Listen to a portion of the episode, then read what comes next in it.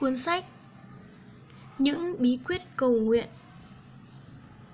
Tác giả Kenneth Hagin. Dịch giả Hội Thánh Tin Lành Việt Nam tại Moscow. Giọng đọc Trần Thị Yến. Dự án sách nói Hội Thánh Lời Sự Sống. Về tác giả Công vụ hầu việc Chúa của người anh em Kenneth Hagin đang tiếp tục. Thế là đã được hơn 50 năm, kể từ khi Đức Chúa Trời bằng một cách kỳ diệu đã chữa lành cho ông bệnh yếu tim và bệnh viêm máu không thể điều trị được vào tuổi 17. Ngày hôm nay, công vụ của ông bao trùm cả thế giới. Chương trình thảo luận trên radio về đức tin có thể đón nghe được ở trên toàn lãnh thổ USA và ở hơn 80 nước. Các lĩnh vực khác của công vụ ông bao gồm lời đức tin, tạp chí, ra hàng tháng phát không mất tiền, các buổi truyền giảng tin lành, tất cả đức tin, tiến hành trên cả nước, trường học kinh thánh tại chức Rema, trung tâm đào tạo kinh thánh Rema, tổ chức các sinh viên tốt nghiệp Rema, Liên minh quốc tế các người hầu việc Chúa Rema và công vụ trong các nhà tù. Chương 1 Bí quyết cầu nguyện theo lời Chúa Giêsu đấng trung bảo, đấng cầu thay, đấng bào chữa cho chúng ta và là Chúa chúng ta. Ngài đứng giữa chúng ta và Đức Chúa Cha. Không có chỗ nào trong Kinh Thánh nói rằng Chúa Giêsu dặn môn đồ phải cầu nguyện với mình. Ngài luôn luôn bảo họ cầu nguyện với Đức Chúa Cha nhân danh của Ngài. Nếu chúng ta muốn chắc chắn đạt đến được ngôi ân điển, chúng ta cần phải đi đến đó đúng theo những nguyên tắc đã được trình bày trong lời Chúa. Răng chương 16 câu 23 24 Trong ngày đó, các ngươi không hỏi ta về điều chi nữa. Quả thật, quả thật, ta nói cùng các ngươi, điều chi các ngươi sẽ cầu xin nơi cha, thì Ngài sẽ nhân danh ta mà ban cho các ngươi. Đến bây giờ, các ngươi chưa từng nhân danh ta mà cầu xin điều chi hết. Hãy cầu xin đi, các ngươi sẽ được, hầu cho sự vui mừng của các ngươi được trọn vẹn. Hãy để ý rằng Chúa Giêsu đã nói: Trong ngày đó, các ngươi không hỏi ta về điều chi nữa. Giêsu nói điều này ngay trước khi Ngài rời đi. nghe nói về công việc cầu thay của mình, sau khi sắp tới Ngài sẽ được nhấc lên và ngự chỗ của mình bên hữu cha.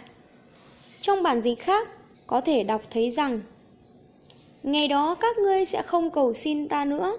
Ngài bảo phải cầu nguyện với Đức Chúa Cha nhân danh của Ngài. Không thể có lời cầu nguyện nào khác. Chúng ta có thể nói với Giêsu rằng, chúng ta yêu mến và quý trọng Ngài, biết dường nào. Nhưng khi vấn đề liên quan đến cầu nguyện và nài xin, thì chúng ta phải cầu xin Cha thông qua Chúa Giêsu. Trong Epheso chương 3 câu 14 15 còn nói: Ấy là vì cớ đó mà tôi quỳ gối trước mặt Cha của Chúa Giêsu Christ chúng ta. Bởi Cha mà cả nhà trên trời và dưới đất đều được đặt tên. Không quan trọng là bạn thuộc về hội thánh nào, điều quan trọng là bạn thuộc về nhà ai. Nhiều người cầu nguyện với Đức Chúa Trời, nhưng không có một chút khái niệm nào về cách cầu nguyện với Cha. Có cảm tưởng là thật ra họ không biết Ngài. Ngài là Đức Chúa Trời đối với thế gian, nhưng đối với tôi, Ngài là Cha. Thật vui sướng làm sao khi biết rằng Cha sẽ trả lời cho lời cầu nguyện của chúng ta. Có một lần, Sweet Whitworth sửa ống nước trong một căn nhà lớn. Bà chủ nhà đến nhìn xem anh ta làm việc ra sao, rồi đi ra. Một lúc sau, bà ta quay lại căn phòng đó và khép cửa lại sau lưng mình. Bà yêu cầu anh phải trả lời một câu hỏi. Cái gì làm cho anh có vẻ mặt tuyệt vời đến như vậy? Cảm tưởng như anh đầy dẫy sự vui mừng và anh trả lời cho bà ta rằng vào bữa ăn sáng vợ anh đi xuống gác báo tin hai trong số mấy đứa con của họ ốm rất nghiêm trọng Anh kể, trước khi tiếp tục ăn sáng, họ đi lên gác, đặt tay lên những đứa trẻ và chúng được lành bệnh ngay tức khắc. Whitworth rất vui sướng vì anh đã cầu xin và đã nhận được. Sự vui mừng của anh thật đầy trọn. Khi đó người đàn bà kia bèn hỏi, liệu bà ta có thể biết Đức Chúa Trời được giống như thế hay không? Và ngay tại đó bà ta tiếp nhận Chúa Giêsu làm cứu Chúa của mình. Sau đó bà ta hỏi, liệu bà có thể sống mãi trong tâm trạng này được không? Và anh ta nói với bà, nếu bà muốn luôn luôn được như vậy, thì bà phải chia sẻ nó với người khác. Anh bảo bà đi và kể cho tất cả bạn bè về sự cứu rỗi của mình. Các bạn thấy không, nếu mấy đứa con anh vẫn còn ốm, thì người anh em chúng ta, Whitworth chắc vẫn còn lo lắng và buồn rầu. Nhưng thay vào đó, khuôn mặt anh sáng ngời lên. Tôi cảm tưởng rằng mọi cơ đốc nhân đều phải là như vậy. Hãy cầu xin đi, các ngươi sẽ được hầu cho sự vui mừng của các ngươi được trọn vẹn. Răng chương 16 câu 24 các bạn phải ở trong sự vui mừng đó, ngay cả trước khi những gì mình cầu xin thể hiện ra. Một lần khác, Whitworth có một lan đề nghiêm trọng về tài chính. Anh đang là khách của một người rất giàu có, nhưng anh không nói một lời nào về nhu cầu của mình. Anh chuyển giao lên Chúa tất cả những lo lắng của mình và huýt sáo một cách vui vẻ. Còn người giàu này thì đang có một tâm trạng chẳng ra gì và nói với Whitworth rằng ông ta chịu cho tất cả tài sản mình để có một tâm trạng như Whitworth. Whitworth nói rằng điều đó được ban cho không mất tiền. Tất cả những gì cần làm là chuyển giao lên Giêsu mọi lo lắng của mình. Nhiều năm trước, tôi truyền giảng trong một hội thánh ở không xa nhà mình. Sau một tuần lễ ở đó, mục sư đề nghị tôi ở lại thêm. Ông ta hỏi tôi cần bao nhiêu tiền. Tôi nói cho ông và ông trả lời rằng họ chưa bao giờ trả cho một người giảng tin lành nhiều như vậy. Nhưng họ sẵn sàng làm điều đó. Sau đó chúng tôi thỏa thuận với nhau về các nhu cầu khác của tôi nữa. Đến thứ bảy, trước buổi nhóm chiều chủ nhật, tôi quay về nhà và phát hiện ra rằng có nhiều khoản chi không lường trước được xuất hiện và tôi cần thêm vài trăm đô la nữa. Tôi biết rằng khi mục sư biết được điều này, ông ta sẽ bị bối rối. Tôi thì đã đồng ý ở lại chỗ họ thêm hai tuần nữa. Vì thế nên tôi chẳng còn cách nào khác là cầu nguyện để Chúa sắp xếp xong mọi sự đó. Quay lại nhóm, tôi không nói gì với mục sư cả. Về sau, ông nói với tôi rằng họ cũng đang thiếu thốn và họ không thể trả cho tôi ngay cả khoản tối thiểu kia mà ông đã hứa. Sau đó tôi nói với ông ta về khoản cần thêm. Đến lúc này thì ông ta no buồn thực sự. Tôi nói với ông rằng tôi sẽ tin tưởng về số tiền đó và ông có thể trợ giúp tôi bằng sự thuận ý cầu nguyện. Sau đó, bà vợ ông ta để ý thấy là khó khăn tài chính đó chẳng hề làm tôi bận tâm. Tôi luôn đầy dẫy vui mừng như mọi khi. Khi buổi nhóm xong, tôi đã có tiền trong tay, ngợi khen Chúa. Các bạn thấy không? Đã xảy ra một nhu cầu và Đức Chúa Trời đã trả lời cho nhu cầu đó. Ngài còn ban cho tôi thậm chí nhiều hơn cả điều tôi cần nữa, bởi vì tôi đã hành động theo đức tin, không để ý đến hoàn cảnh nhìn thấy xung quanh.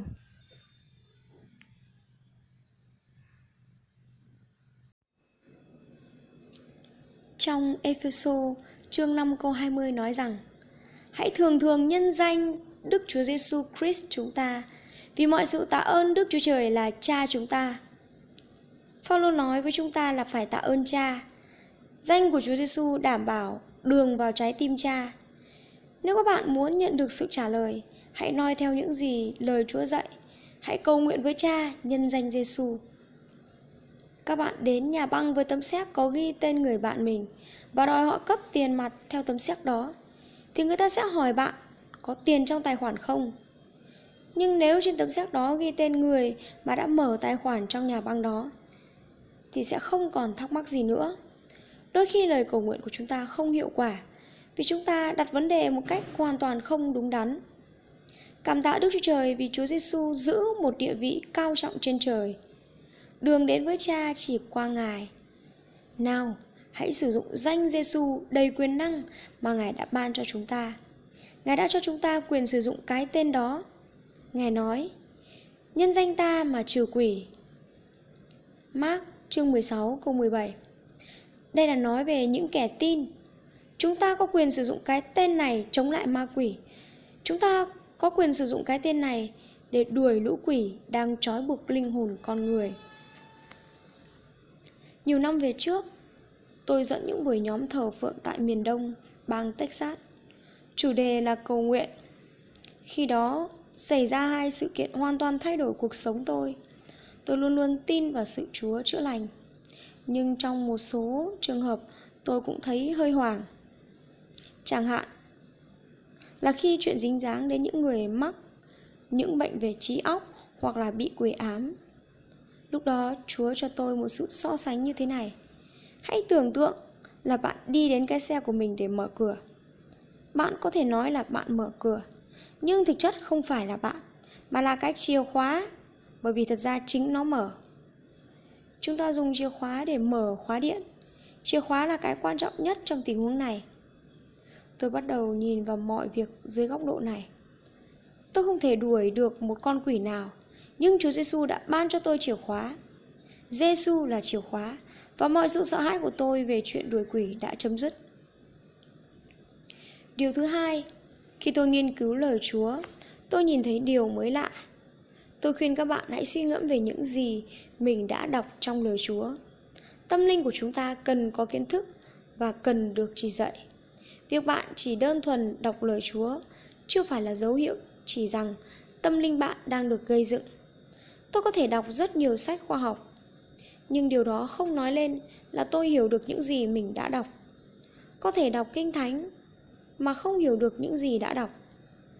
Cần phải để lời Chúa rơi vào được trong sâu thẳm lòng bạn để bạn được tỏ ra về điều mình đọc.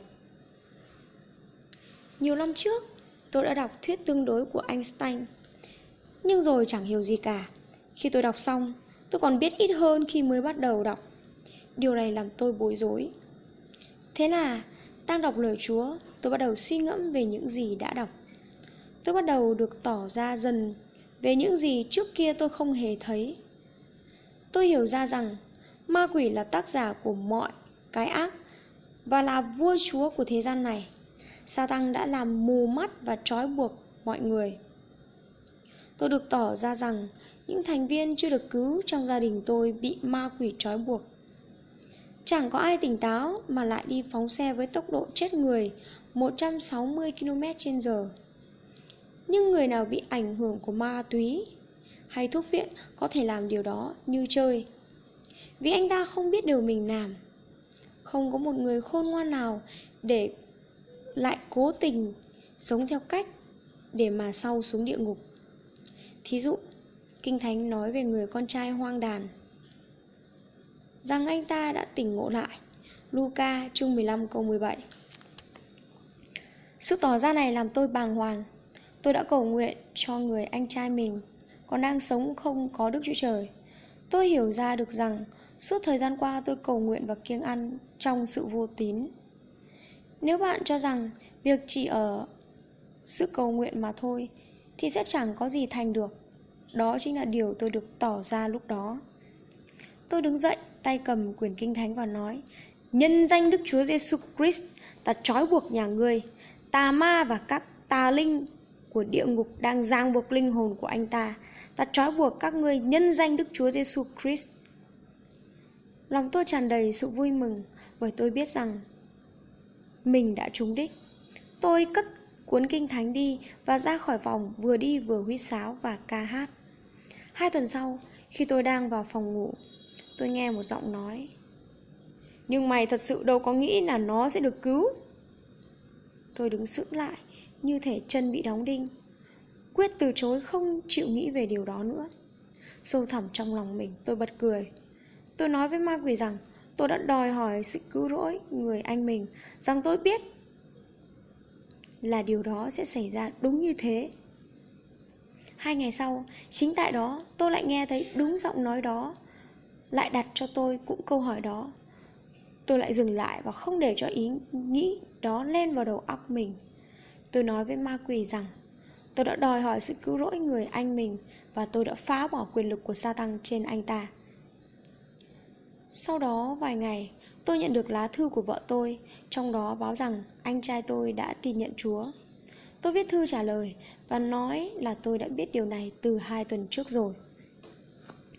Danh của Giêsu cũng thuộc về bạn. Cái tên đó có quyền lực trên đất.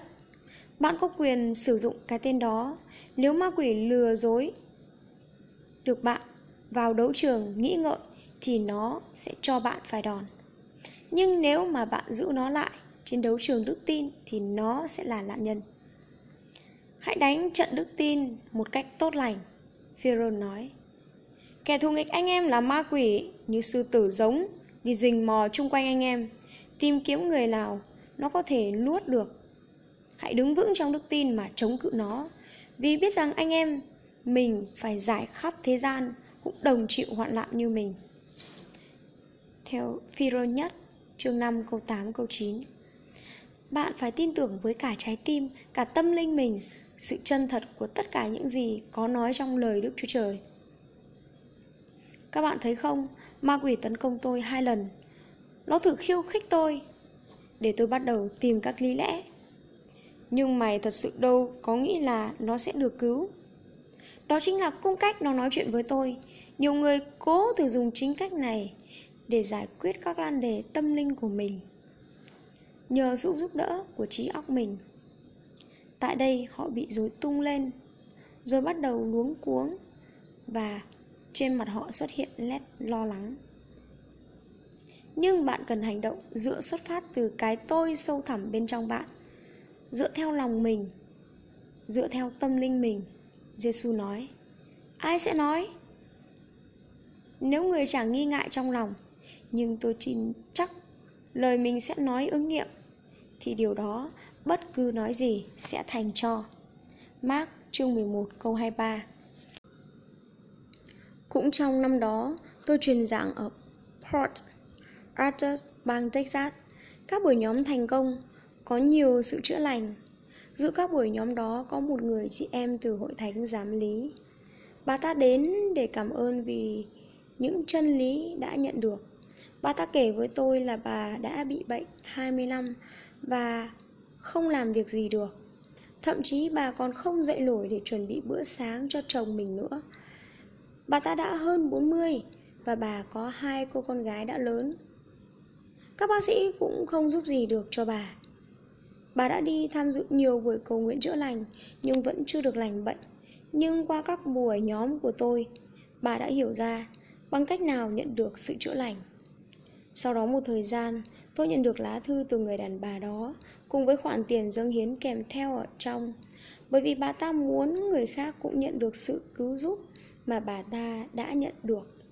Bà nói rằng trước kia bà không biết về tầm quan trọng của lời Chúa và danh Giêsu lánh riêng một mình trong nhà bà đọc những trích đoạn trong kinh thánh giơ quyển kinh thánh của mình lên và nói, sa tăng, kẻ trói buộc thân thể ta suốt những năm vừa qua, ta phá hủy quyền lực của mày trên đời sống ta và ta tuyên bố sự giải phóng và sự chữa lành của mình Bà ta kể thêm là lần đầu tiên sau 25 bà lại tự làm công việc nội trợ trong nhà. 6 tháng trôi qua và bà vẫn khỏe mạnh như vậy. Bà ta nói rằng bà tràn đầy sức lực và tỉnh táo như một thanh niên mới lớn và chưa bao giờ cảm thấy mình thoải mái như thế kể từ năm 16 tuổi. Sau đó, bà kể về người chồng mình là người chưa tin Chúa. Đi hội thánh với bà thì ông từ chối, mặc dù là một người chồng tốt. Bà ta lại cầm quyển kinh thánh vào tay và nói: "Nhân danh Giêsu Christ, ta phá hủy quyền lực của ma quỷ trên người chồng ta và tuyên bố ông được cứu chuộc. Bà ta nói rằng mọi sự xảy ra cứ như trong chuyện cổ tích. Qua một buổi chiều, ông ta trở lên một con người mới. Bà nói là họ đang được hưởng quãng thời gian hạnh phúc nhất của cuộc sống gia đình. Bà ta còn kể về mấy cô con gái của mình hay hút thuốc và đi sàn nhảy đêm bà lại giơ tay lên trời và phá hủy quyền lực ma quỷ trên họ tuyên bố họ được cứu Trong vòng 10 ngày, họ thay đổi hoàn toàn. Họ được giải phóng khỏi những thói xấu đã từng xiềng xích họ và thiên đàng đã trở thành nhà của họ. Khi chúng ta biết cách cầu nguyện theo lời Đức Chúa Trời, thì những lời cầu nguyện của chúng ta có được kết quả. Chương 2: Bí quyết cầu xin Cha nhân danh Giêsu. Răng chương 16 câu 23 24. Trong ngày đó các ngươi không hỏi ta về điều chi nữa. Quả thật quả thật, ta nói cùng các ngươi, điều chi các ngươi sẽ cầu xin lời Cha thì Ngài sẽ nhân danh ta mà ban cho các ngươi. Đến bây giờ, các ngươi chưa từng nhân danh ta mà cầu xin điều chi hết. Hãy cầu xin đi, các ngươi sẽ được hầu cho sự vui mừng của các ngươi được trọn vẹn. Chúa Giêsu nói điều này không lâu trước thập hình. Ngài có in nói về thời kỳ chúng ta là thời gian sau khi Ngài đã lên thập tự giá, đã được nhấc cao lên trời ngồi bên hữu Chúa Cha. Bây giờ Ngài đã là đấng trung bảo, đấng cầu thay, đấng bảo chữa cho chúng ta và là Chúa chúng ta. Ngài đứng giữa chúng ta và Đức Chúa Cha. Khi Ngài nói về ngày đó, Ngài có ý nói về ngày của thời kỳ Tân Ước. Khi Giêsu còn trên đất này, các môn đồ có thể hỏi Ngài. Họ có thể đến trao đổi với Ngài bằng xương bằng thịt. Một trong số những người bạn tôi, một người hầu việc Chúa, chẳng bao giờ nhận được sự trả lời cho những lời cầu nguyện của mình. Đối với ông ta, cầu nguyện là cực hình. Ông ta cầu xin Giêsu, tôi cầu xin Cha nhân danh Giêsu. Tôi cầu nguyện như thế đã hơn 50 năm và đã nhận được tất cả những gì mình xin. Thường thì tôi nhận câu trả lời ngay tức khắc. Xong, trong những trường hợp liên quan đến tiền bạc thì điều đó có thể cần vài ngày vì những kênh dẫn chúng ta đến không phải chỉ có một. Nếu người bạn tôi nhờ tôi cầu nguyện về tình trạng tài chính của ông ta thì cả ông ta và tôi phải thuận ý được với nhau trong vấn đề này – nhưng ý muốn của ông ta có thể cản đường ý muốn và đức tin của tôi. Bởi vì chúng ta có quyền lực trên ma quỷ và các tà linh, nhưng chúng ta không có quyền lực trên tâm linh con người. Giả sử chúng ta có quyền trên con người, thì chúng ta đã cứu được tất cả. Trong quyển sách của John Neck lời giảng về uy quyền trên ma quỷ, bệnh tật và cái chết, ông kể về lời cầu nguyện trong một người bị mắc bệnh tiểu đường. Họ quỳ gối xuống chuẩn bị cầu nguyện. Và Lake hỏi, ông ta, về số tiền 5.000 đô la, là số tiền cứ hiện lên trước ông. Người đàn ông đó trả lời rằng, anh ta và người anh của anh ta có một việc làm ăn chung. Anh của anh ta bị chết. Vợ chưa cưới của anh ta muốn anh ta chấm dứt công việc đó. Và anh ta làm theo như vậy. Nhưng anh ta giữ lại cho mình 5.000 đô la, Vì cho rằng anh ta đáng được hưởng chúng. Mặc dù thực tế là tiền của cô kia, Anh ta nói với Lake Rằng tài khoản trong nhà băng anh ta có hơn 5.000 Cho nên Lake bảo anh viết tấm séc 5.000 đô la Và hứa sẽ cầu nguyện cho anh Sau khi anh ta làm điều đó. Người đàn ông viết tấm séc đó Đi đến hòm thư và gửi nó cho cô vợ chưa cưới khi anh ta quay lại thì anh ta đã được lành bệnh. Đôi khi những chuyện tương tự làm cho lời cầu nguyện không thu được kết quả.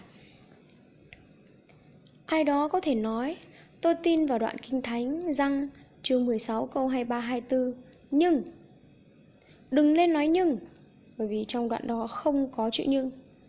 Ai đó có thể nói, tôi sẽ tin vào đoạn Kinh Thánh đó nếu trong đoạn đó không có chữ nếu cho nên đừng lên nói nếu Hãy tin lời nói của Giêsu. Trong răng chương 16 câu 24, Giêsu nói như sau: Đến bây giờ, các người chưa từng nhân danh ta mà cầu xin điều chi hết. Đến thời điểm đó chưa có ai cầu xin một điều gì nhân danh của Ngài, vì Ngài còn đang ở trên đất. Lời cầu nguyện nhân danh Giêsu sẽ vô dụng khi Ngài còn chưa bắt đầu chức vụ cầu thay của mình bên hữu cha.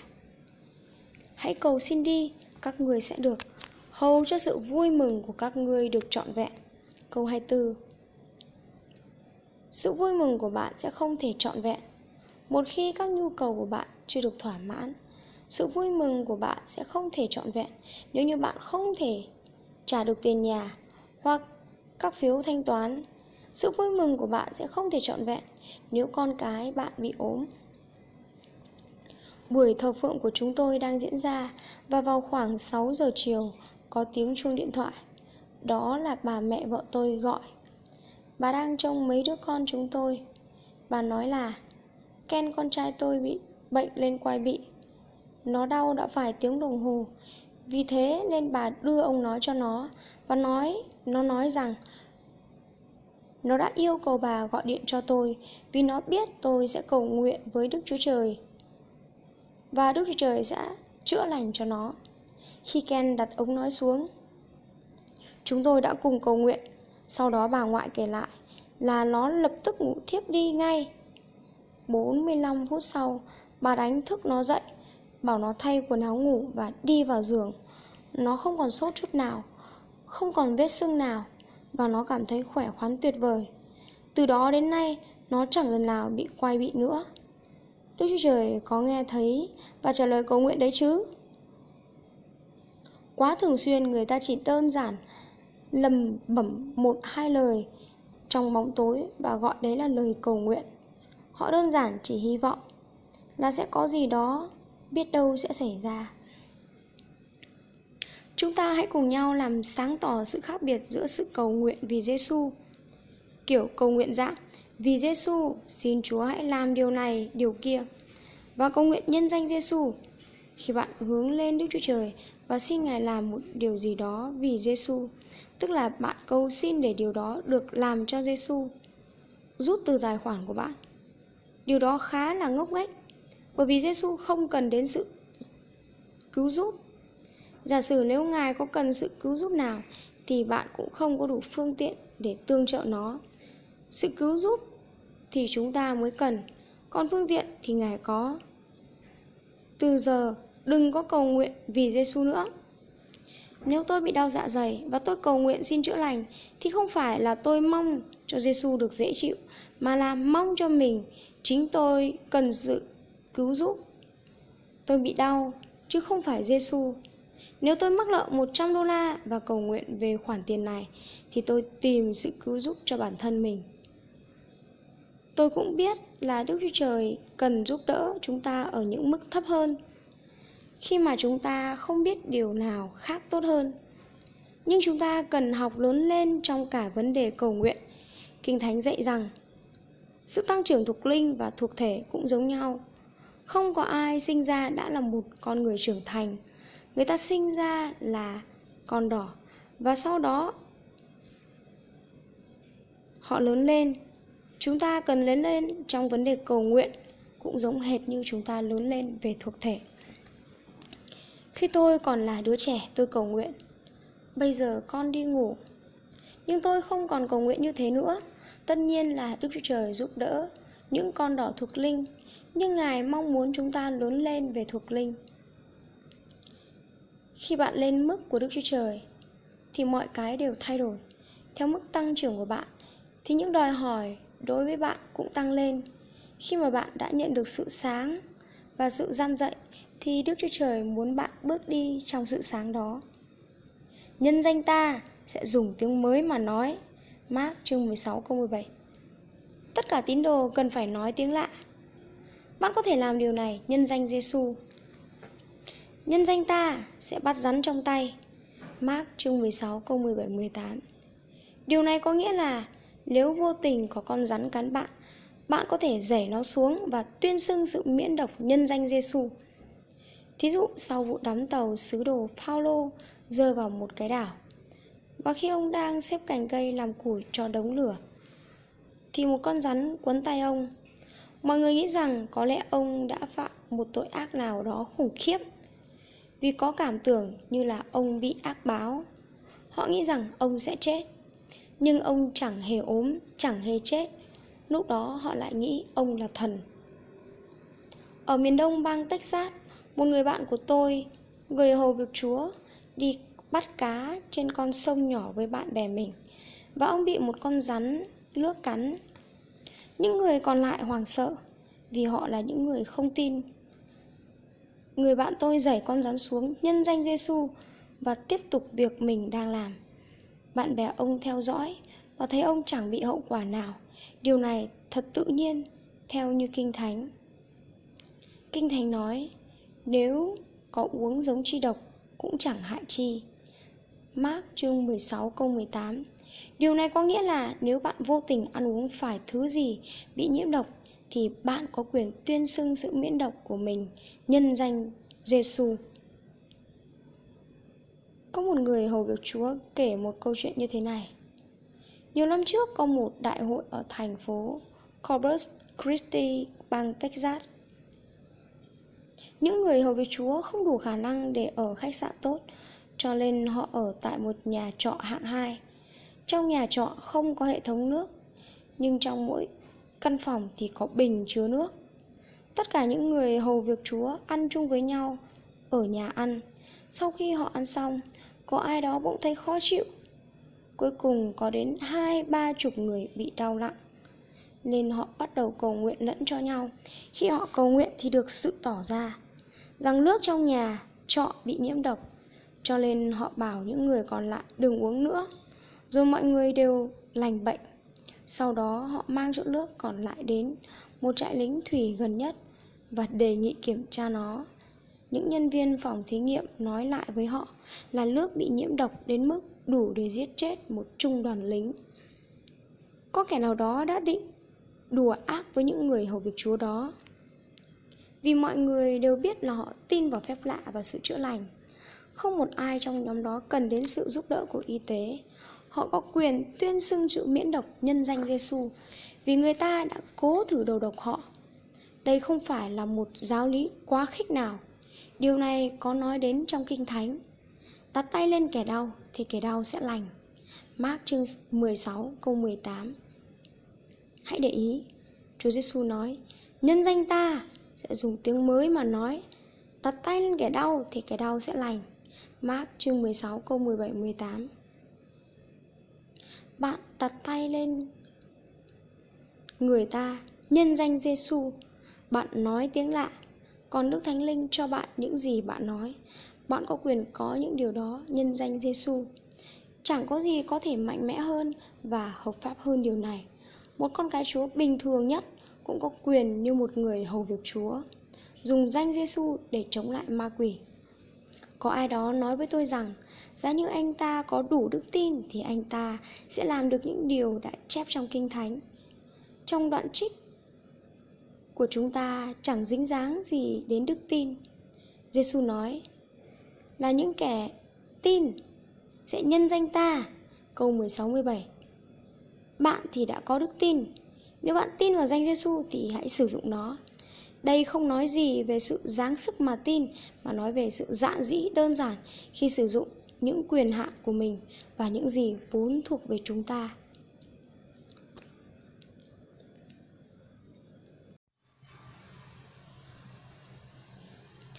Trong giới hạn làm ăn, bạn có quyền sử dụng những gì của bạn. Khi đó bạn chẳng nghĩ xem có đủ đức tin không. Thậm chí, ý nghĩ đó cũng chẳng bao giờ đến trong đầu bạn. Ai là người cần sự chữa bệnh thì chỉ nhận được sự chữa lành khi hành động theo quyền của mình. Quá nhiều khi người ta không tin vào sự chữa lành như cần phải tin. Họ chỉ đồng ý trong đầu là các chân lý đó đúng đắn có những người ngồi trong các hội thánh của chúng ta, họ biết rằng lời Chúa là chân lý, nhưng cuối cùng không nhận được sự chữa lành. Họ không hành động theo đức tin và không sử dụng danh Giêsu. Khi chúng ta hành động theo lời Chúa thì mọi sự đều thành. Gia cơ đã nói: Hãy làm theo lời, chớ lấy tin làm đủ. Gia cơ chương 1 câu 22 Đơn giản là chỉ cần nhận biết những gì thuộc về bạn và hành động theo những điều đã biết, kiến thức đó. Đó gọi là sử dụng các quyền lợi hợp pháp của mình. Gia cơ cũng nói tiếp là những người mà chỉ nghe lời mà không làm theo nó, họ tự lừa dối mình. Gia cơ chương 1 câu 22 Trong chúng ta có rất nhiều người đang tự lừa dối mình. Hãy hành động với sự dạn dĩ giống như bạn hành động trong giới làm ăn. Danh Giêsu cũng thuộc về tôi, giống y như chân tôi và tay tôi vậy. Tôi sử dụng chúng đơn giản là vì chúng là của tôi. Bạn sẽ nhận thấy là ma quỷ sẽ cố thử gây cho bạn bối rối. Nó sẽ cố thử chống cự bạn, nhưng danh Giêsu là của bạn. Hãy sử dụng nó đi nào. Nhiều người cũng cầu nguyện, nhưng kết quả lại nói lên rằng lời cầu nguyện họ vô ích. Nếu lời cầu nguyện của bạn không mang lại kết quả, thì bạn là kẻ thất bại trong việc cầu nguyện. Nếu bạn không trông đợi kết quả thì đừng cầu nguyện. Hãy cầu nguyện để có lợi. Những công ty lớn làm việc để thu được lợi nhuận. Chúng ta cần phải đặt vấn đề cầu nguyện cách thực tế. Nền tảng của đất nước vĩ đại của chúng ta, USA, là niềm tin cơ đốc. Nền tảng của niềm tin cơ đốc là tôn giáo sống động. Có một mối quan hệ với Đức Chúa Trời hằng sống là đấng lắng nghe những lời cầu nguyện và đáp lời chúng. Chúng ta cần phải cầu xin về những kết quả. Nếu chúng ta cầu xin mà không có kết quả thì chúng ta phải tìm hiểu xem lý do ở đâu. Tất cả những gì vĩ đại trong niềm tin cơ đốc đều là sự siêu nhiên. Nếu không có kết quả thì đó có nghĩa là chúng ta chỉ có hình thức mà không có thực lực. Tất cả những gì có ở nơi Đức Chúa Trời đang chào mời chúng ta. Nếu chúng ta sẽ cầu xin, nếu chúng ta chưa có đủ hết mọi sự, đó chỉ là do đường lối cầu nguyện của chúng ta chưa được điều chỉnh đúng. Đức Chúa Trời thì vẫn vậy. Trong nhiều năm, tôi có đến hội thánh mà ở đó hàng nhiều năm không ai được cứu rỗi.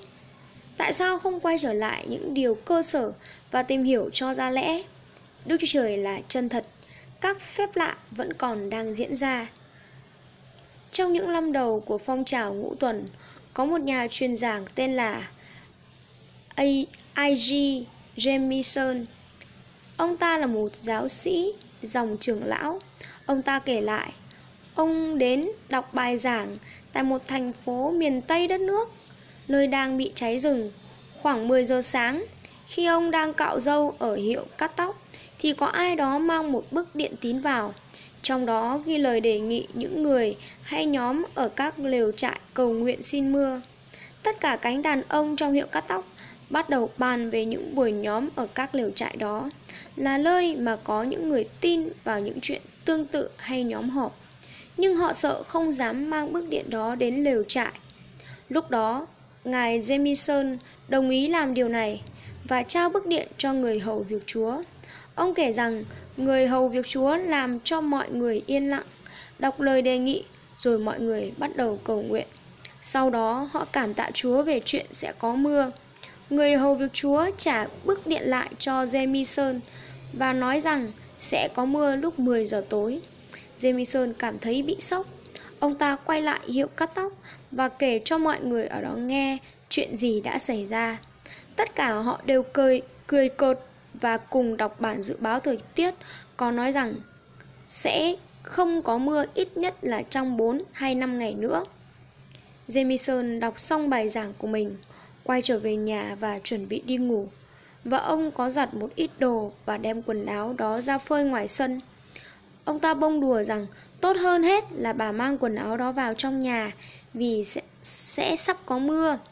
Họ cùng cười với nhau và khoảng 9 giờ 30 thì đi ngủ và ngay sau đó bị đánh thức dậy bởi tiếng sấm và sét. Cơn mưa đã đổ xuống. Điều này đã khiến Jamison phải suy nghĩ. Sau các bài giảng của mình, ông ta bắt đầu đến dự các buổi nhóm lều trại. Ông ngồi ở các hàng ghế cuối và để ý xem xét mọi sự. Ông không thể hiểu nổi tại sao trước đây ông không thấy những điều này. Trong hội thánh có một người đàn bà có con gái bị điên. Ông nghe thấy rằng bà ta cũng cùng một số người nữa trong hội thánh, dự định gặp nhau bên cạnh nhà thương điên để đuổi quỷ khỏi con gái bà. Bà mẹ dẫn theo mình cả chục người chị em. Jamison hỏi liệu ông có thể cùng đi không? Ông đến gặp họ ở nhà thương điên. Người giúp việc nói là họ không được vào vì cô gái đang lên cơn điên và có thể giết chết họ. Họ dừng lại bên cạnh một căn phòng có bịt kín đệm bên trong. Trong đó có một thiếu phụ trông giống như con thú. Cô ta kêu rít lên và phun nước miếng. Mắt cô ta thì đảo điên. Suốt cả thời gian đó, người giúp việc nói là họ không được vào, vì nếu họ vào thì anh ta sẽ mất việc. Nhưng dù sao anh ta cũng mở cửa. Người mẹ bước vào, còn tất cả những người đàn bà quỳ gối xuống và bắt đầu cầu nguyện. Jamison và người giúp việc thì đứng ở đằng sau và theo dõi. Cô gái lui lại và leo lên ngang lưng tường. Cô ta nhảy lao vào bà mẹ mình như một con thú và bà mẹ tránh sang một bên. Cô gái bị ngã xuống và chuẩn bị đứng lại lên. Người mẹ kìm giữ cô ta và nói: "Hãy ra khỏi nó, ma quỷ nhân danh Giêsu." Jamison đứng và theo dõi say mê. Người mẹ liên tục nhắc lại câu đó trong khoảng 10 phút. Bỗng nhiên cô gái dịu lại và nhận ra được mẹ mình. Cô ta choàng tay ôm lấy cổ mẹ và hôn bà ta. Khi nhìn thấy hết mọi sự đó, Jamison bèn nói ông cũng muốn tiếp nhận Đức Thánh Linh. Ông nói rằng ông là ứng cử viên cho những lời cầu nguyện kiểu đó. Người mẹ này đã tin và đã nhận được gì mình mong muốn. Chương 3 Bí quyết cầu nguyện có kết quả Răng chương 16 câu 23-24 Trong ngày đó, các ngươi không hỏi ta về điều chi nữa. Quả thật, quả thật, ta nói cùng các ngươi, điều chi các ngươi sẽ cầu xin nơi cha, thì Ngài sẽ nhân danh ta mà ban cho các ngươi. Đến bây giờ, các ngươi chưa từng nhân danh ta mà cầu xin điều chi hết. Hãy cầu xin đi, các ngươi sẽ được. Hầu cho sự vui mừng của các ngươi được trọn vẹn. Chúng ta phải cầu xin cha, nhân danh Giêsu. Chúng ta phải cầu nguyện làm sao để lời cầu nguyện đó mang lại kết quả. Nếu không có kết quả, thì chúng ta là kẻ thất bại trong lĩnh vực cầu nguyện. Tôi nhớ tôi được đọc về Dr. Sackler Press. Có ai đó gọi điện cho ông và đề nghị đến bệnh viện. Thông thường, ông không làm như vậy vì thiếu thời gian. Nhưng bởi vì người gọi điện đến trước kia khá thân thiết với ông nên ông đồng ý đến. Người phụ nữ này đã tin Chúa nhờ công vụ của ông. Khi đến, ông được biết rằng bà ta đang sắp chết bởi bệnh ung thư. Nhưng cùng lúc đó bác sĩ cũng đến. Cho nên Brace nói với người đàn bà đó là ông sẽ về và cầu nguyện cho bà. Bác sĩ nói với ông là bà ta sắp chết đến nơi rồi. Bác sĩ cho rằng ý định cầu nguyện cho bà ta hoàn toàn không tồi chút nào. Vì nó sẽ cho bà được yên dịu thần kinh. Nhưng Dr. Press nói rằng ông không hề có ý định cầu nguyện về sự yên dịu thần kinh bà ta, mà cầu nguyện về sự lành bệnh của bà ta. Bác sĩ rất ngạc nhiên, ông ta biết rằng điều đó không thể có được. Nhưng Dr. Press đã cầu nguyện và bà ta đã lành bệnh. Ông ta đã cầu nguyện và tin vào kết quả. PC Nelson, một người hầu việc Chúa, bị xe cán và các bác sĩ nói rằng ông sẽ mất một chân, nhưng ông đã lành lặn. Sau đó, ông đã hướng dẫn các buổi nhóm chữa bệnh khắp cả nước trong các hội thánh khác biệt nhau nhất. Có một lần, ông dẫn một buổi nhóm cho những người Baptist và cầu nguyện cho những người bị bệnh. Mục sư của một hội thánh Baptist ở Arkansas trước kia cùng học với ông ở trường thần học đã nghe thấy về các buổi nhóm đó. Ông đến dự buổi nhóm như vậy trong một tâm trạng thù nghịch. Khi quay về nhà, ông kể về Nelson cho người nhà mình nghe và họ quyết định đi dự nhóm. Ông mang cả nhà đi, cả với bà mẹ của mình đang sống cùng nhà với họ. Sang buổi sáng hôm sau, quanh bàn ăn sáng, họ bàn luận về buổi nhóm. Mục sư Baptist cho rằng cầu nguyện cho mọi người trước đám đông là không đúng đắn. Nhưng bà mẹ ông nói rằng, về phần bà không định phê phán ông Nelson đâu. Cuối cùng, đứa con út của họ lên tiếng, nó mới có khoảng 5 tuổi.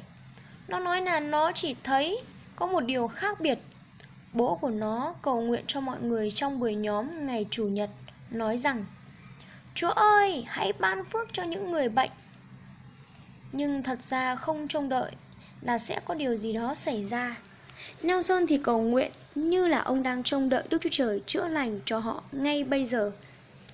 Điều này khiến người hầu việc Chúa đó phải suy nghĩ. Ông ta bèn quyết định cộng tác với những người tổ chức các buổi nhóm đó. Ông ta cũng nhận ra rằng chính mình cần cầu nguyện và tin vào kết quả. Thật vô ích khi cầu nguyện mà bạn không trông đợi kết quả. Đức Chúa Trời nghe thấy và đáp lời cầu xin. Ngài muốn nghe thấy lời cầu nguyện của bạn và đáp lời chúng. Chẳng lẽ Ngài đặt tất cả những sự chỉ dẫn về chuyện cầu nguyện vào trong Kinh Thánh chỉ để lấp khoảng trống trên các trang giấy? Tất cả là để cho lợi ích của chúng ta. Esai chương 43 câu 25-26 Ấy chính ta là đấng vì mình ta mà xóa sự phạm tội ngươi. Ta sẽ không nhớ đến tội lỗi ngươi nữa. Hãy nhắc lại cho ta nhớ. Chúng ta hãy biện luận cùng nhau. Hãy luận lẽ đi, Hầu cho ngươi được xưng công bình. Hãy để ý rằng Đức Chúa Trời nói, Hãy nhắc lại cho ta nhớ, Những con người cầu nguyện đầy năng quyền, Đó là những người nhắc lại với Ngài Về những lời Ngài hứa Và lưu ý cho Ngài nhớ lại chính lời của Ngài Sackler Finlay có lẽ là thí dụ điển hình nhất về chuyện phải cầu nguyện như thế nào. Ông ta nổi tiếng là một người cầu nguyện cho các cuộc phấn hưng. Và chúng xảy ra. Ông ta có được thành tích xuất sắc nhất. Và những người mà trở về với Chúa qua công vụ của ông đến 85% vẫn còn trung tín với Chúa. Đó là kết quả chưa từng có kể từ thời sứ đồ Phaolô. Muji từng là nhà truyền giảng tin lành vĩ đại, nhưng chỉ có 50% những người ăn năn bởi ông là còn ở lại với Đức Chúa Trời. Trong 50 năm cuối, chúng ta có một phong trào to lớn. Nhưng điều ai cũng biết là ít hơn 50% những người đã trở về vẫn còn trung thành với Chúa. Kết quả của Finney là tốt nhất kể từ thời sứ đồ Paulo. Nếu tính theo sự trường tồn của bông trái công vụ ông, có cả những thành phố phải biến chuyển. Thí dụ, tôi đọc thấy trong tiểu thuyết tiểu sử tự thuật của Finney rằng vào năm 1829, ông đến thành phố Rochester, bang New York, tổ chức nhóm ở đó và hầu như mọi người trong thành phố đó tin nhận Chúa. Mọi tiệm rượu phải đóng cửa. Trong thành phố không còn tìm được chỗ nào có thể uống rượu. Sự phấn hưng mạnh đến nỗi khi có một gánh xiếc đến thành phố thì chỉ có hai người đến buổi trình diễn và vì thế chương trình diễn của gánh xiếc phải hủy bỏ. Mọi người ai cũng bắt đầu quan tâm đến Đức Chúa Trời. Sự phấn hưng cứ thế phát triển lên. Những người dân thành phố không còn thích thú những gì khác nữa. Tôi cũng đọc thấy chuyện có lần Finlay đến một buổi nhóm. Sau khi ông nói khoảng 15 phút thì quyền năng của Chúa giáng xuống trên ông. Khoảng 400 người ngã xuống sàn mà đó là ở một hội thánh dòng trưởng lão. Ông ta không hiểu điều gì đã xảy ra, nhưng sau đó được biết rằng tất cả họ còn là tội nhân và họ đã tin nhận Chúa khi quyền năng của Chúa giáng xuống trên họ. Finlay đã cầu nguyện cho phấn hưng. Ông ta quả thật là một con người cầu nguyện. Ông kể rằng có những lúc ông ta từng trải qua những sự cầu nguyện mà khiến ông phải băn khoăn. Ông nhận thấy mình đang nói với Chúa. Chúa ơi, Ngài đâu có nghĩ là chúng con ở đây sẽ không có sự phấn hưng đúng không? Ngài đâu có nghĩ là Ngài sẽ có thể giữ lại những phước lành của Ngài.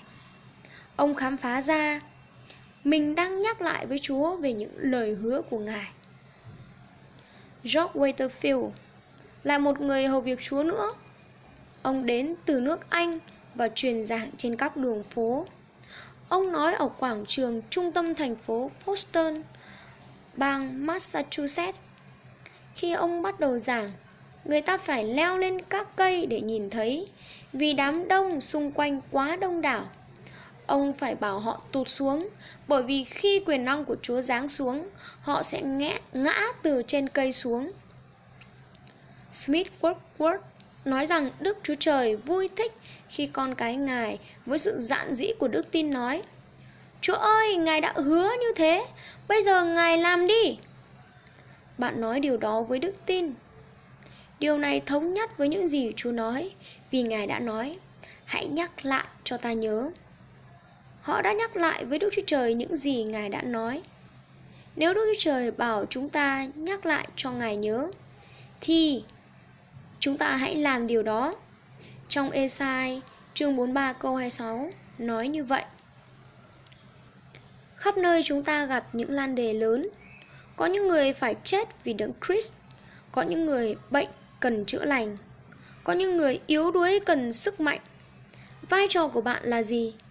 Bạn có đứng trong ý muốn Đức Chúa Trời không? Bạn có làm theo ý muốn Ngài không? Bạn có sống một phong cách đứng đắn trước mặt Chúa không? Lòng bạn có cáo trách bạn hay không? Nếu có, thì hãy làm hòa với Ngài, Ngài ngay bây giờ đi.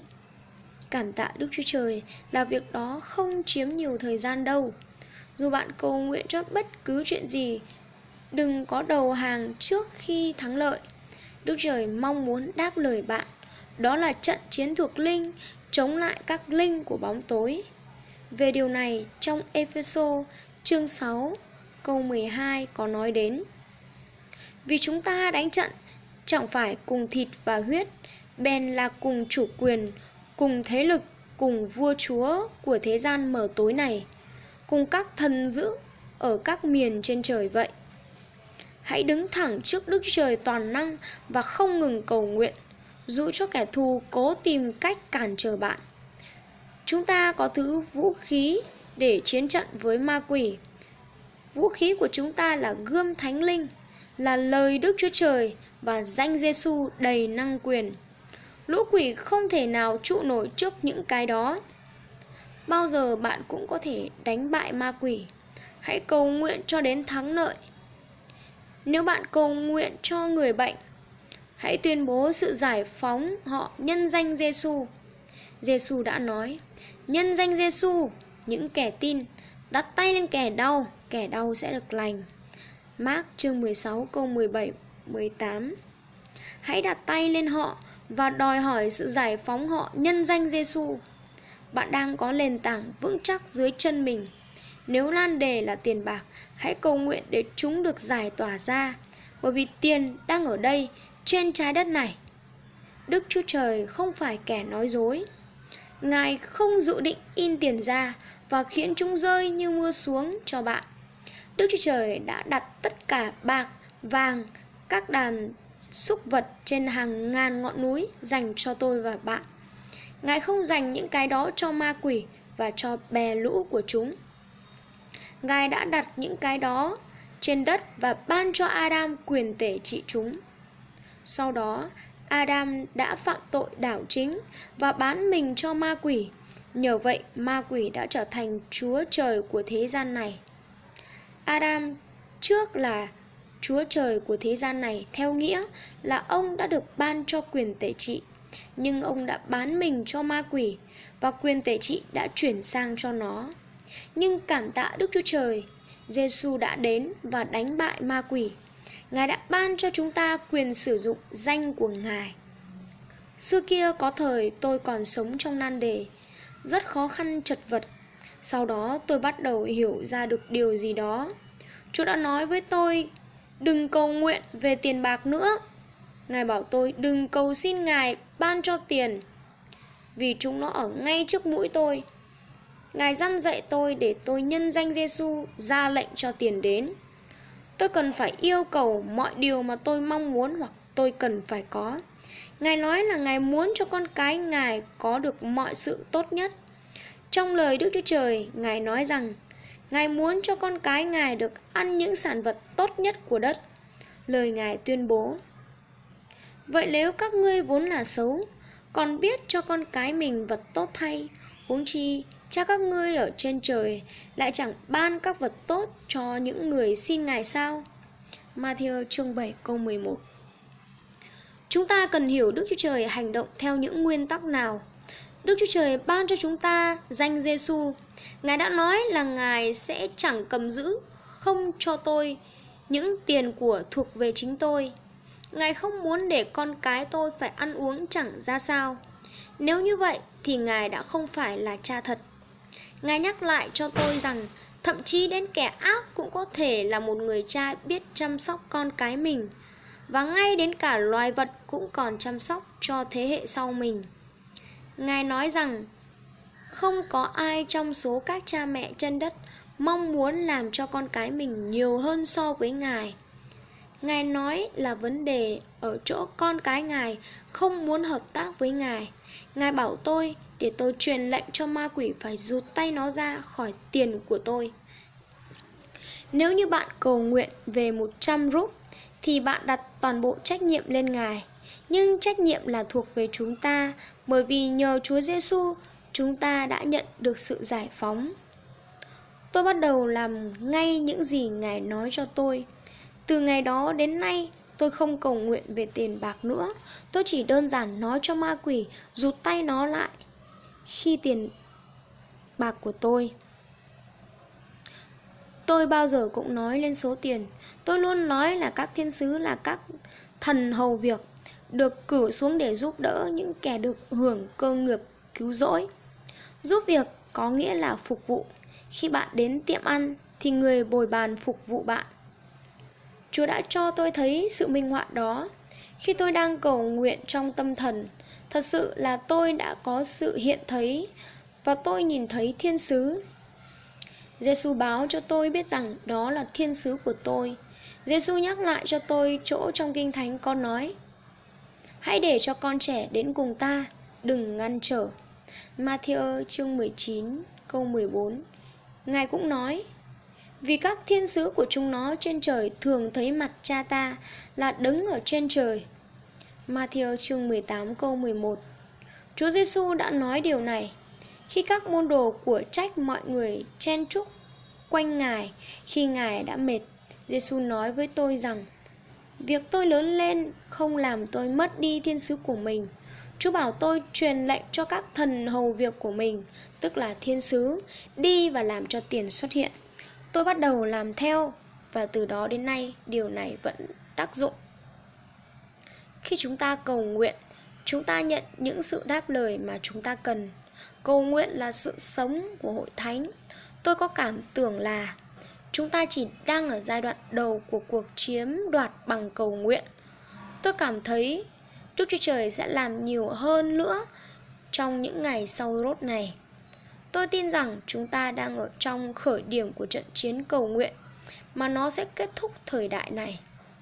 Hãy học cách cầu nguyện cho những người khác. Hãy cầu nguyện cho mọi người theo tên từng người. Đừng có gộp họ lại thành một đám đông và cầu nguyện về họ như về một nhóm. Đừng cầu nguyện đơn thuần về những kẻ tội nhân mà hãy gọi tên từng người. Trong hội thánh mà lần cuối cùng tôi làm mục sư, chúng tôi có một buổi nhóm cầu nguyện rất đặc biệt. Tôi bảo mọi người đến vào chiều thứ năm và viết vào tờ giấy tên con người mà họ mong muốn được cứu nhất. Nếu đó là cả chồng và vợ thì tên họ phải viết chung với nhau. Thời tiết buổi chiều hôm đó thật rất tồi tệ, đóng băng và tuyết rơi. Tốt hơn cả là không lên ra đường nữa. Đó là thời tiết rất đặc biệt và chúng tôi chưa kịp đề phòng. Nhưng dù sao, vẫn có 19 người đến buổi nhóm. Tôi đi thu lại tất cả những cái tên, đặt vào cái khay để tiền dâng hiến và xáo trộn chúng. Sau đó chúng tôi chuyển nó cho những hàng ghế và mỗi người nhận được một cái tên.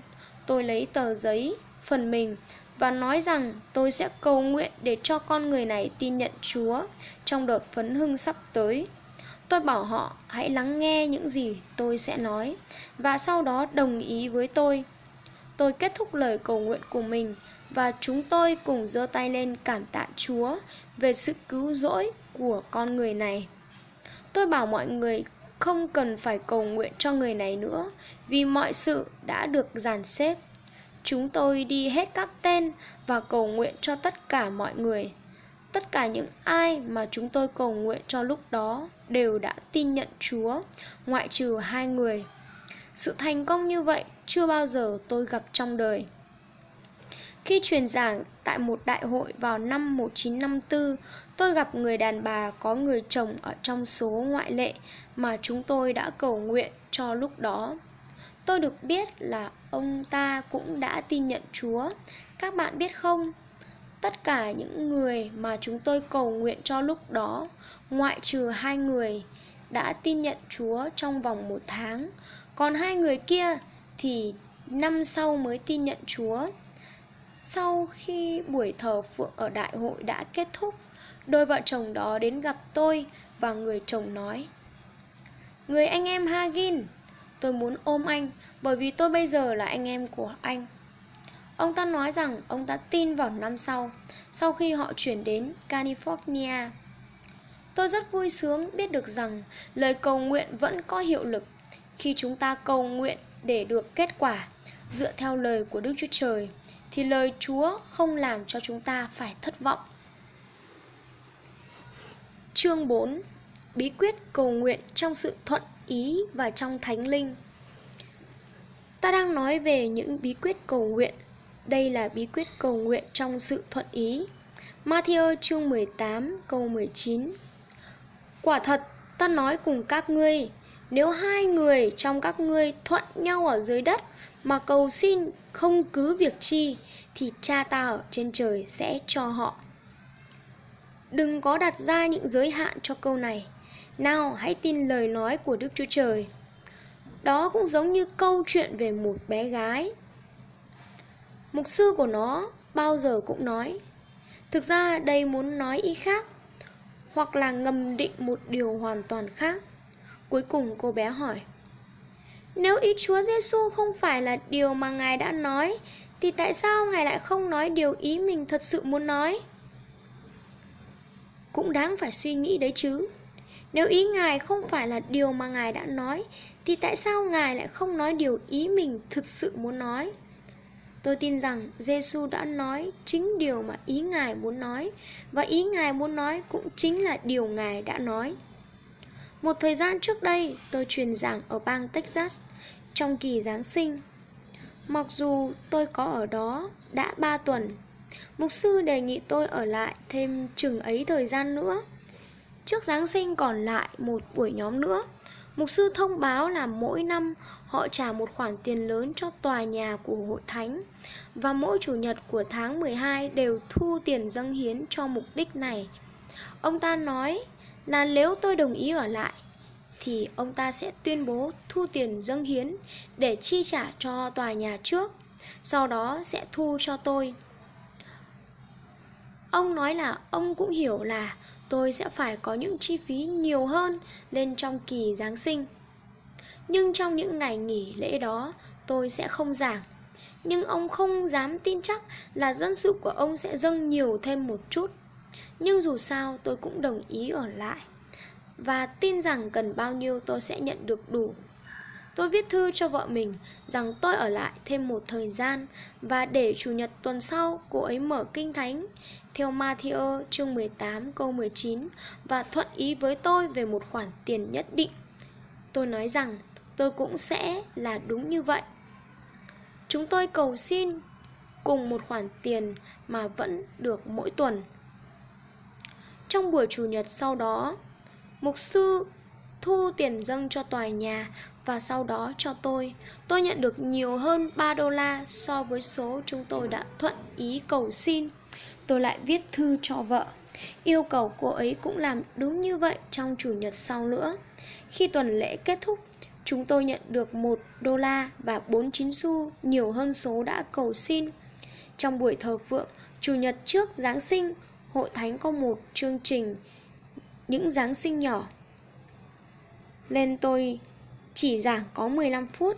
Sau đó, mục sư lại thu tiền dâng cho tòa nhà, sau đó cho tôi.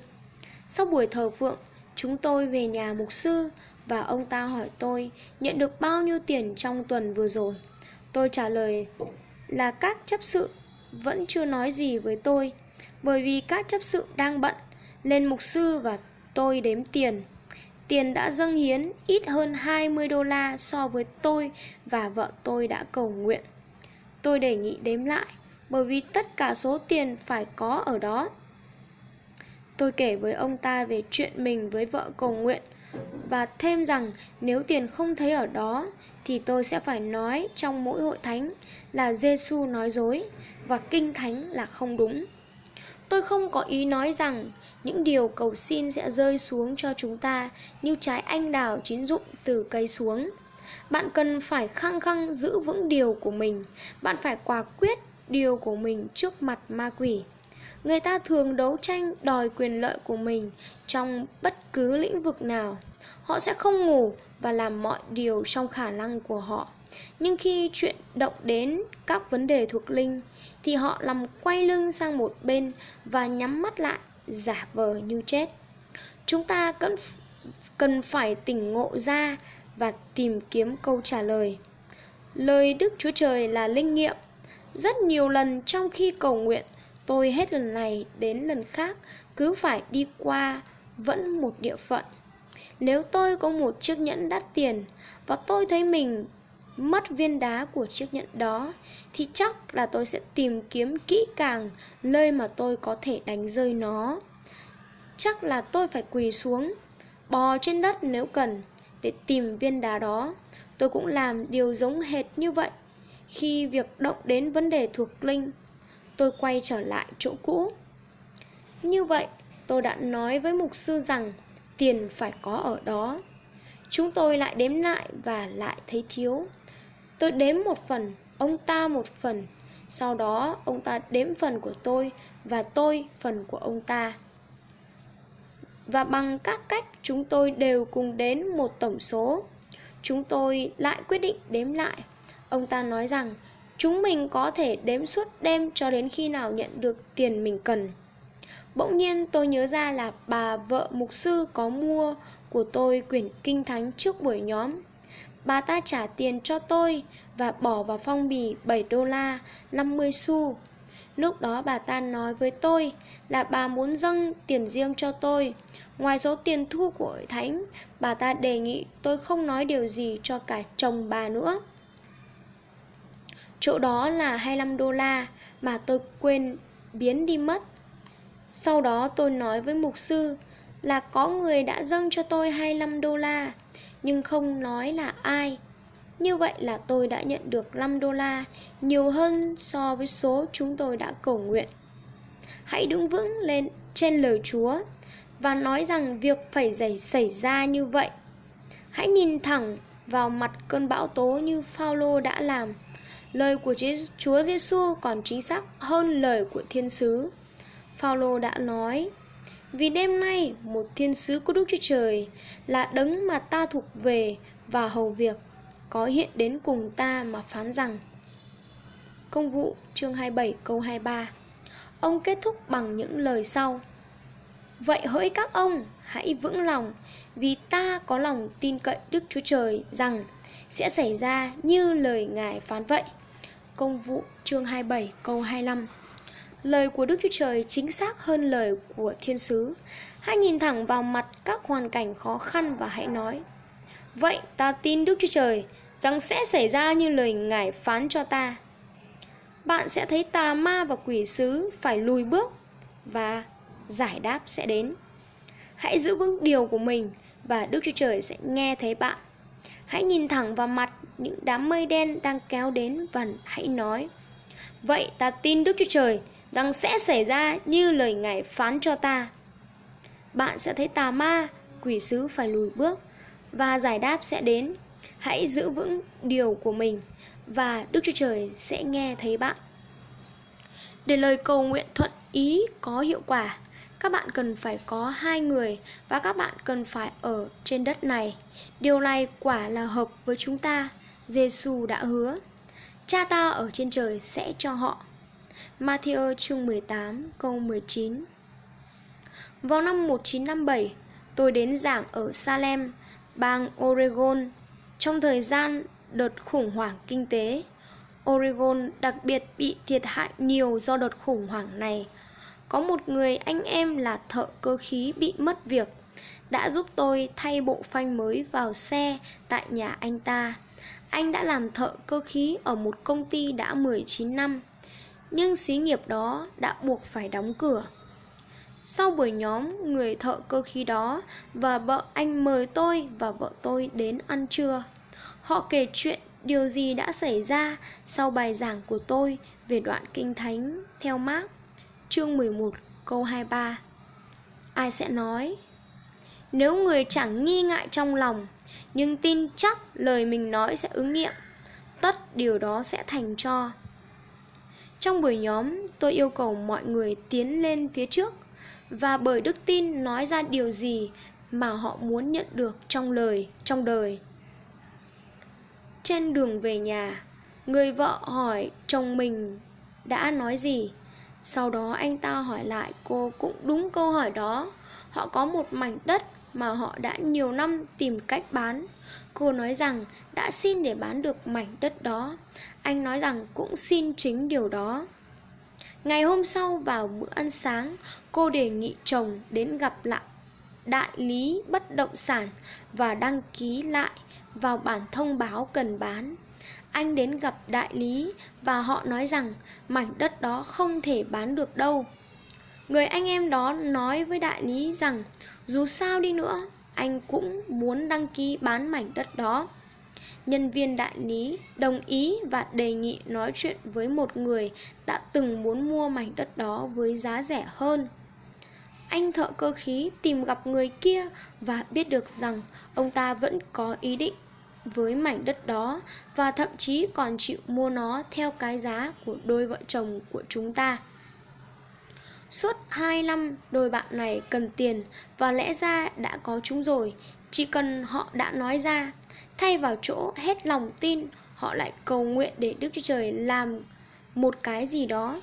Nhưng chúng ta vẫn cần phải đóng góp phần của mình vào.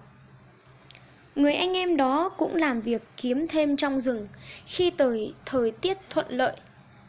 Người mà đã mua mảnh đất của anh ta thì có một đội xe tải và đề nghị anh làm việc. Anh đồng ý, công việc ổn định và lương lại cao hơn 100 đô la so với chỗ làm việc trước của anh. Vợ anh ta nói rằng họ vẫn luôn luôn biết trong Kinh Thánh có đoạn Mark chương 11 câu 23-24 Nhưng chỉ đến bây giờ họ mới lần đầu tiên thực hành theo điều đã chép trong đó Thật đáng buồn khi những người cơ đốc nhân đầy dẫy Đức Thánh Linh sống mà không bao giờ hành động theo lời Chúa. Lời Chúa là chân lý. Giêsu không nói là có thể sẽ có hay là có xác suất sẽ có. Ngài tuyên bố rất dứt khoát là sẽ có. Nếu các bạn thỏa thuận xong điều gì thì điều đó sẽ được làm thành. Thay vì tranh luận với Kinh Thánh, tại sao bạn lại không đứng về phía của nó? Nhiều năm về trước, khi tôi còn ở trong hội thánh Baptist, bạn của tôi làm việc trong gara của người anh em mình. Nó chỉ vừa vặn chứa được một cái xe ô tô. Đó là vào thời gian khủng hoảng kinh tế. Người anh trả cho anh ta 3 đô la một tuần kèm với nuôi ăn. Ngoài ra, hai người anh em còn cố gắng giúp đỡ cha mẹ mình là những người rất nghèo. Tôi nhớ có lần tôi ghé qua để nói chuyện với người bạn mình. Đang lúc anh ta phải làm việc với một cái xe. Người anh vừa mới đi khỏi xong. Anh bạn nói với tôi là muốn cầu nguyện cùng tôi về một vấn đề. Anh vẫn thường gặp gỡ với một cô gái Và đã có ý muốn cưới vợ, Nhưng không thể cho phép mình điều đó với đồng lương 3 đô la một tuần anh muốn tôi cầu nguyện về một việc làm tốt cho anh, Vì thậm chí anh không có cả quần để diện ngày nghỉ. Anh kể là anh đã nộp đơn xin việc một nơi, Nhưng ở đó người ta nói rằng Còn 2.000 người xếp hàng trước anh. Anh định đến xin việc một nơi khác nữa, Vào một nhà máy, Và đề nghị tôi thuận ý với anh Để anh nhận được việc làm tại đó. Mặc dù vào những ngày đó hơi khó có việc làm Nhưng anh vẫn tin rằng Đức Chúa Trời sẽ làm gì đó cho anh.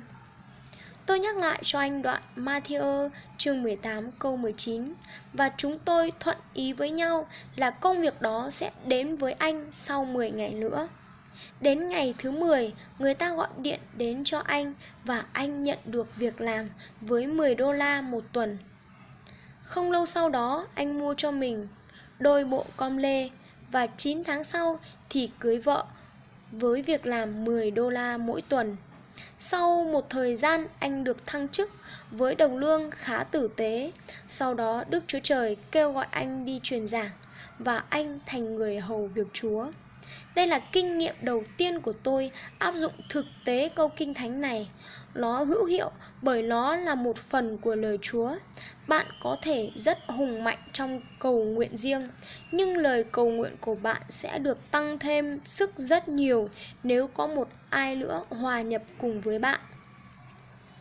Tôi nhớ Smith Woodward kể về một người chị em ở hội thánh trưởng lão đã đến hội truyền giáo của họ và nhận được báp tem Đức Thánh Linh.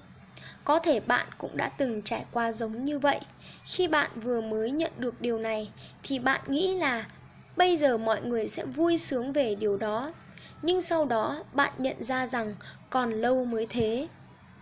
Người chị em này quay trở lại hội thánh mình và bắt đầu nói tiếng lạ và sau đó người ta mời chị đi khỏi họ. Chồng của chị ở trong ban quản trị hội thánh và người ta yêu cầu ông để ông chấm dứt chuyện này hay là họ sẽ đuổi bà ta ra vĩnh viễn. Ông ta trở về nhà đầy giận dữ và đòi hỏi bà phải lựa chọn giữa Đức Thánh Linh và ông ta. Ông cho bà thời hạn 10 ngày.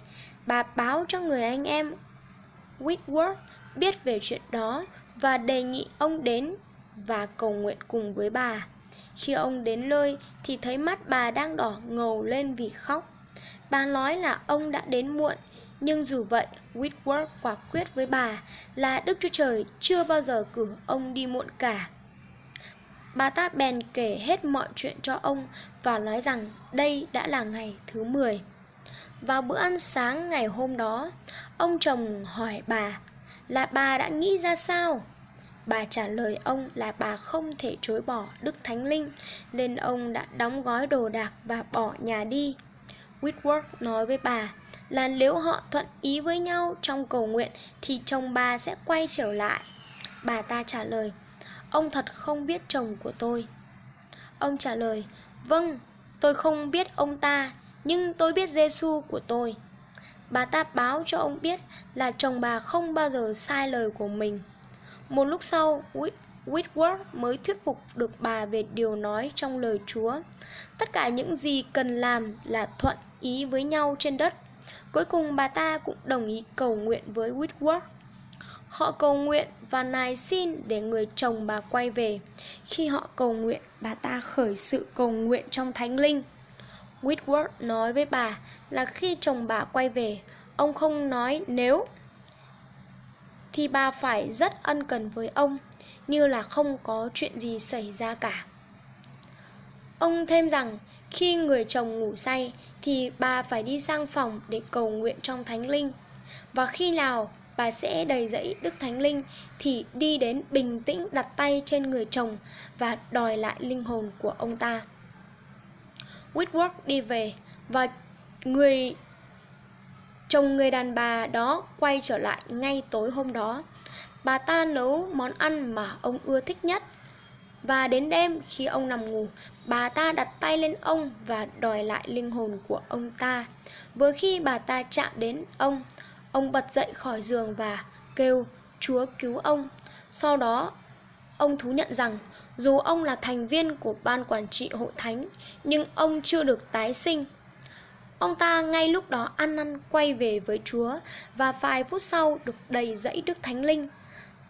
Tất cả chuyện này xảy ra chỉ bởi vì Whitworth và người đàn bà này đã thuận ý với nhau cầu nguyện. Roma chương 8 câu 26 Cũng một lẽ ấy, Đức Thánh Linh giúp cho sự yếu đuối chúng ta vì chúng ta chẳng biết sự mình phải xin đặng cầu nguyện cho xứng đáng. Nhưng chính Đức Thánh Linh lấy sự thở than không thể nói ra được mà cầu khẩn thay cho chúng ta. Dr. Nelson khẳng định là trong bản gốc tiếng Hy Lạp nói rằng Đức Thánh Linh cầu thay cho chúng ta bằng những lời thở than không phát thành âm rõ ràng lời nói phát âm rõ ràng là lời nói bình thường của chúng ta. Trong đoạn này, đang nói về sự cầu nguyện bằng tiếng lạ. Điều này không trái ngược với điều mà Phaolô nói trong Corinto nhất, chương 14 câu 14 nếu tôi cầu nguyện bằng tiếng lạ, thì tâm thần tôi cầu nguyện, nhưng trí khôn tôi lơ lửng. Trong bản dịch kinh thánh, rộng nghĩa có nói thế này. Tâm thần tôi nhờ đức thánh linh trong tôi, cầu nguyện. Chúng ta không biết cầu nguyện thế nào cho đúng. Trí khôn bình thường của chúng ta không biết cầu nguyện thế nào cho đúng. Thí dụ, tôi cầu nguyện cho ai đó mà tôi biết và tôi xin Đức Chúa Trời ban phước cho anh ta, thì tôi đơn giản là làm cho lương tâm mình được yên ủi, để nói rằng mình đã cầu nguyện cho con người này.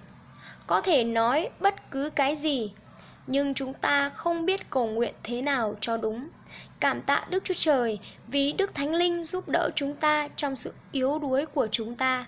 Đó hoàn toàn không có nghĩa là Đức Thánh Linh sẽ làm việc đó một cách không phụ thuộc vào bạn.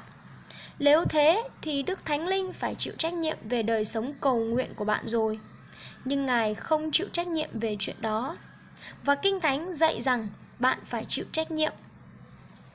Đức Thánh Linh không bị buộc phải cầu nguyện thay chỗ của bạn, nhưng Ngài được cử đến để giúp đỡ bạn trong mọi lĩnh vực của đời sống, kể cả đời sống cầu nguyện của bạn những lời thở than đó xuất phát từ tâm thần bạn và đi ra từ cửa miệng bạn. Đó là Đức Thánh Linh đang giúp đỡ bạn. Trong chuyện này có một cái gì đó không thể diễn tả nổi bằng lời.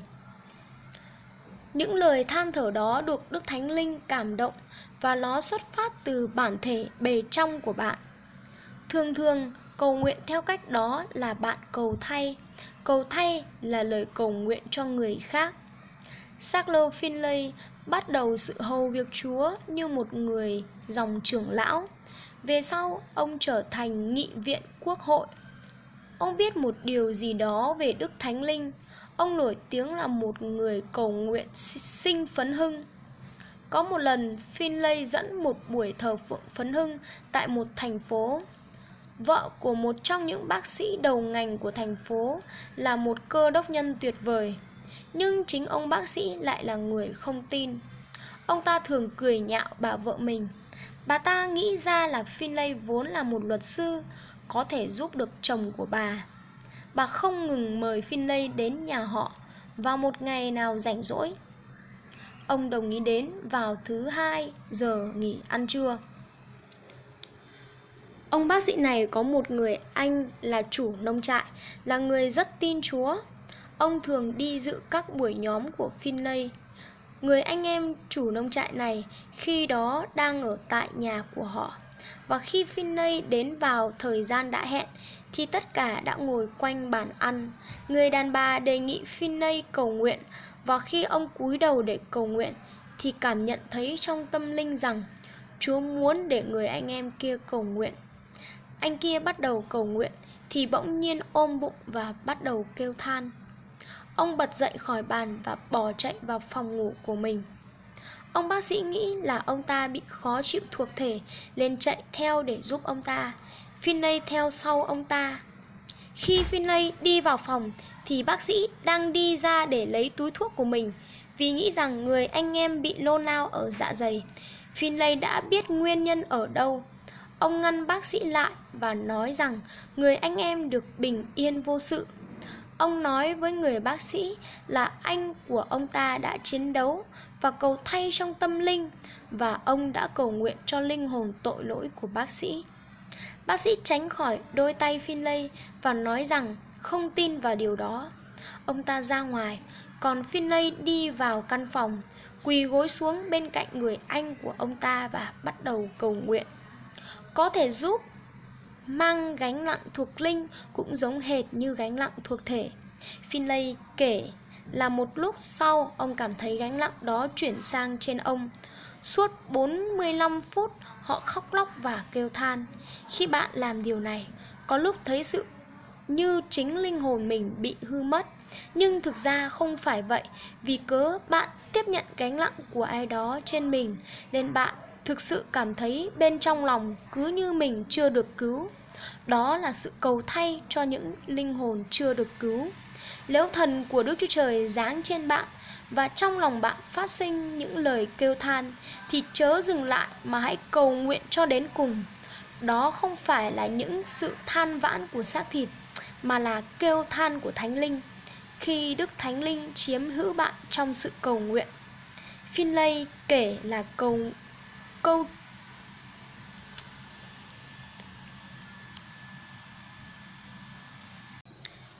Finlay kể là cầu nguyện xong thì họ bật lên cười. Bao giờ cũng phải cầu nguyện cho đến khi cảm giác khải hoàn đến. Đi xuống gác, Finlay gõ cửa phòng làm việc của bác sĩ. Ông nói là muốn chuyển cho ông lời của người Anh. Bác sĩ mở cửa và hỏi anh mình cảm thấy thế nào. Finlay trả lời là ông ấy đã cầu nguyện cho linh hồn tội lỗi đáng thương của bác sĩ. Ông nói thêm là họ đã cầu nguyện đến tận cùng và ông ta đã được cứu.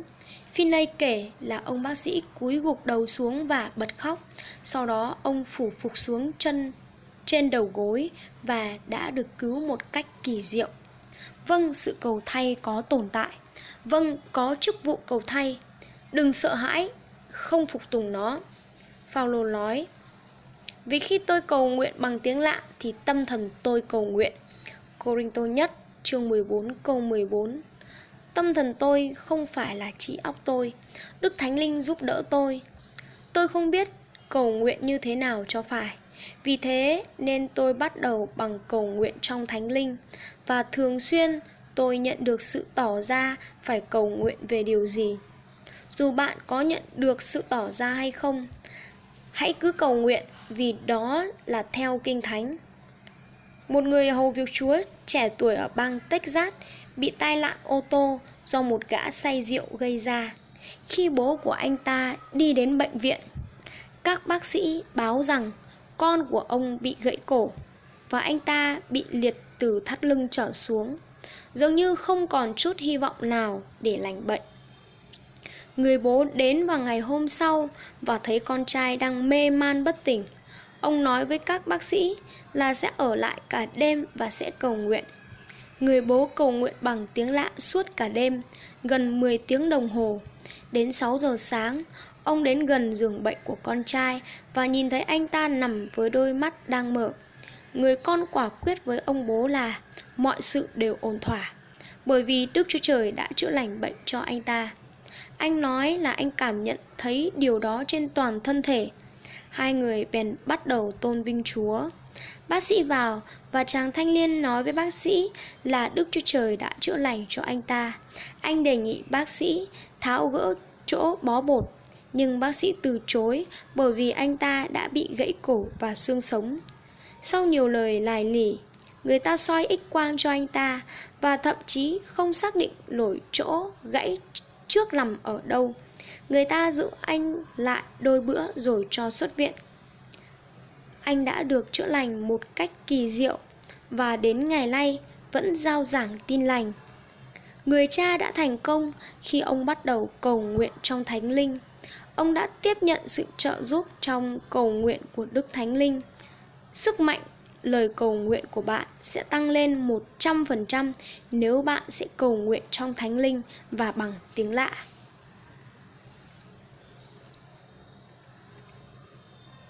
Cảm ơn bạn đã lắng nghe. Xin Chúa giúp bạn áp dụng những điều đã nghe vào trong cuộc sống. Nguyện Chúa ban phước cho bạn.